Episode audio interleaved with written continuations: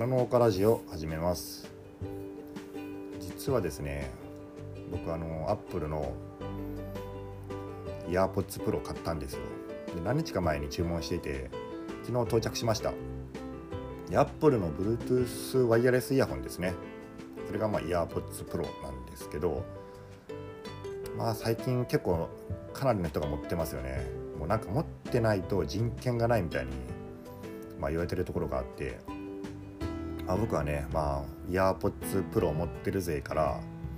まあ、迫害を受けて、まあ、辛酸をなめていたんですけどあもう文字通りね辛い辛くて酸っぱい何かみたいなこう泥水みたいなやつをねもう這いつくばってすすっているような生活をしてたんですけど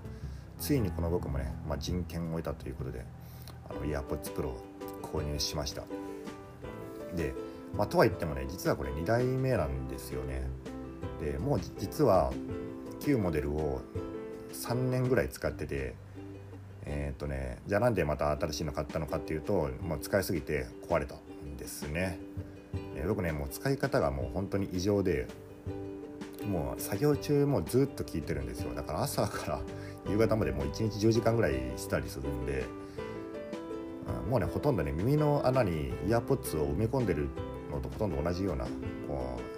もう次世代のねあの未来のアンドロイドみたいなこう 人造人間みたいになっちゃってる。もう将来的には本当にね耳に埋め込みたいぐらいに思ってるんですけど、まあ、そんな感じで使ってたらもうね2年ぐらい使ったところでバッテリーが1時間ぐらいしか持たなくなって1時間ごとにね充電しないといけなくなったり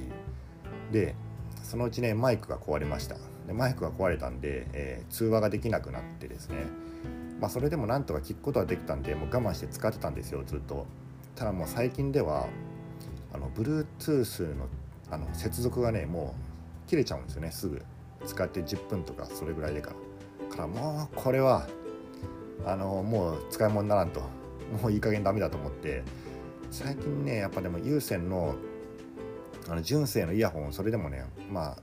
高いですからね。言うても使ってたんですよね。あの純正に家にあったやつを、まあ、何してもね2万円しますから普通の イヤーポッツも。うんだから2万円で買ったしなまだ3年しか使ってないしとか思いながら、まあ、使ってたんですけども一度ねワイヤレスに慣れてしまうと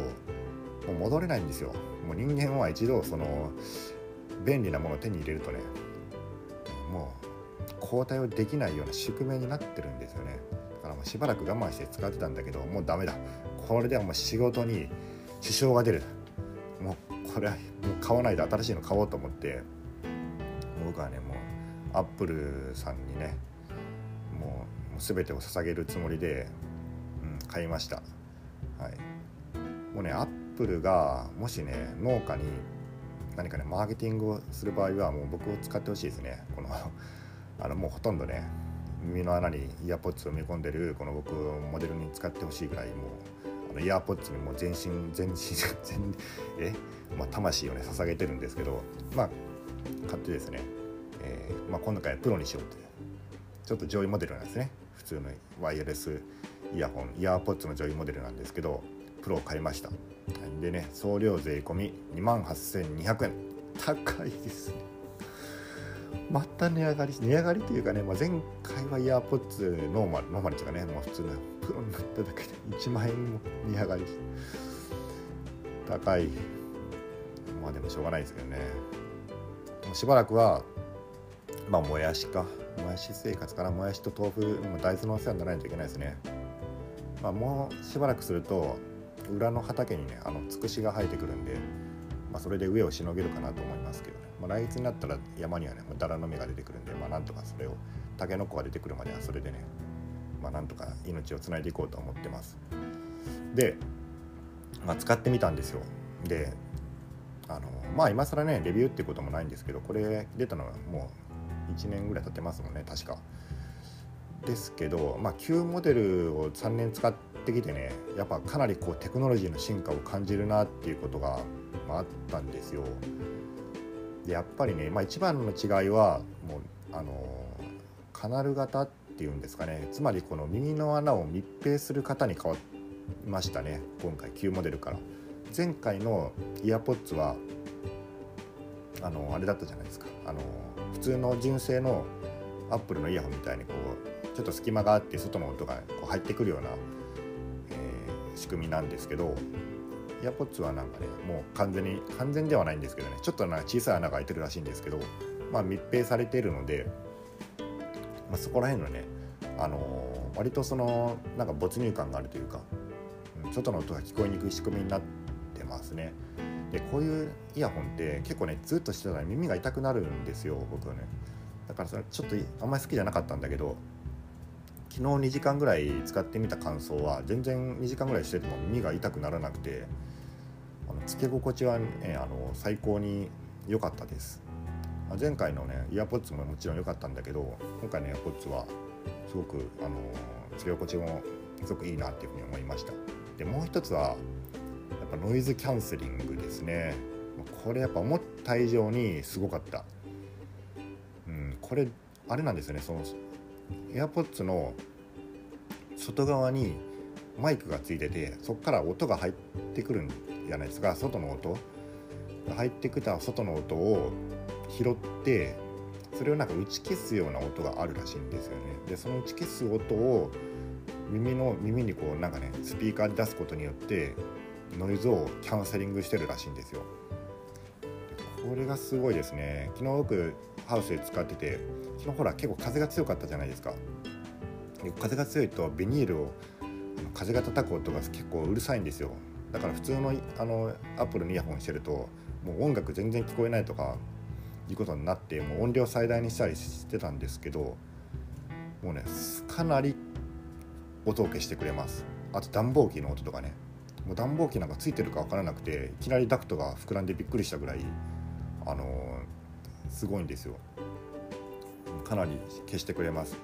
でこれをまあちょっと危ないっていう時もありますよね。そのノイズキャンセリングが例えば後ろから車が来てる時とか、まあ、例えば人との会話とか、うんまあ、電車に乗ったらアナウンスを聞きたいとかっていう時もあると思うんですけど、まあ、そういう時はねあのモードを切り替えられてなんかね外部音取り込みモードっていうのに変えられるんですよ。でそれに変えるとなんかねそのマイクが外の音を拾ってえ適切な音量にして内側にその耳にこう出してくれるっていうねスピーカーで。なんかすっげえ技術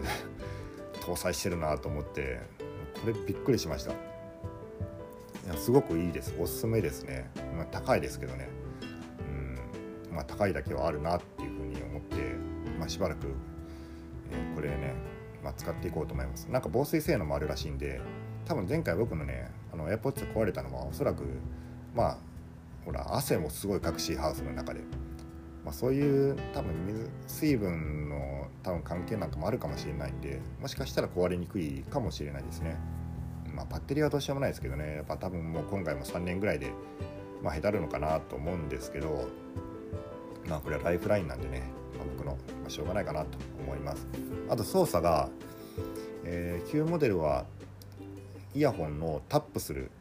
トントンってを叩いて操作してたんですけど今回はこの軸の部分、うんえーとね、なんか正式名称ステムっていうらしいんですけどステムって言ったらねあの鼻の首っていう僕たちはねあの、まあ、多分そういう意味なんですけどねなんかその鼻首に似てるからかな。イヤホンの部分を鼻にこう叩いてるのかもしれないですけどね、まあ、そのとにかくそのステムの部分をギュッとつまむとなんか疑似ボタンみたいになっててそれで操作できるようになってるんですよ。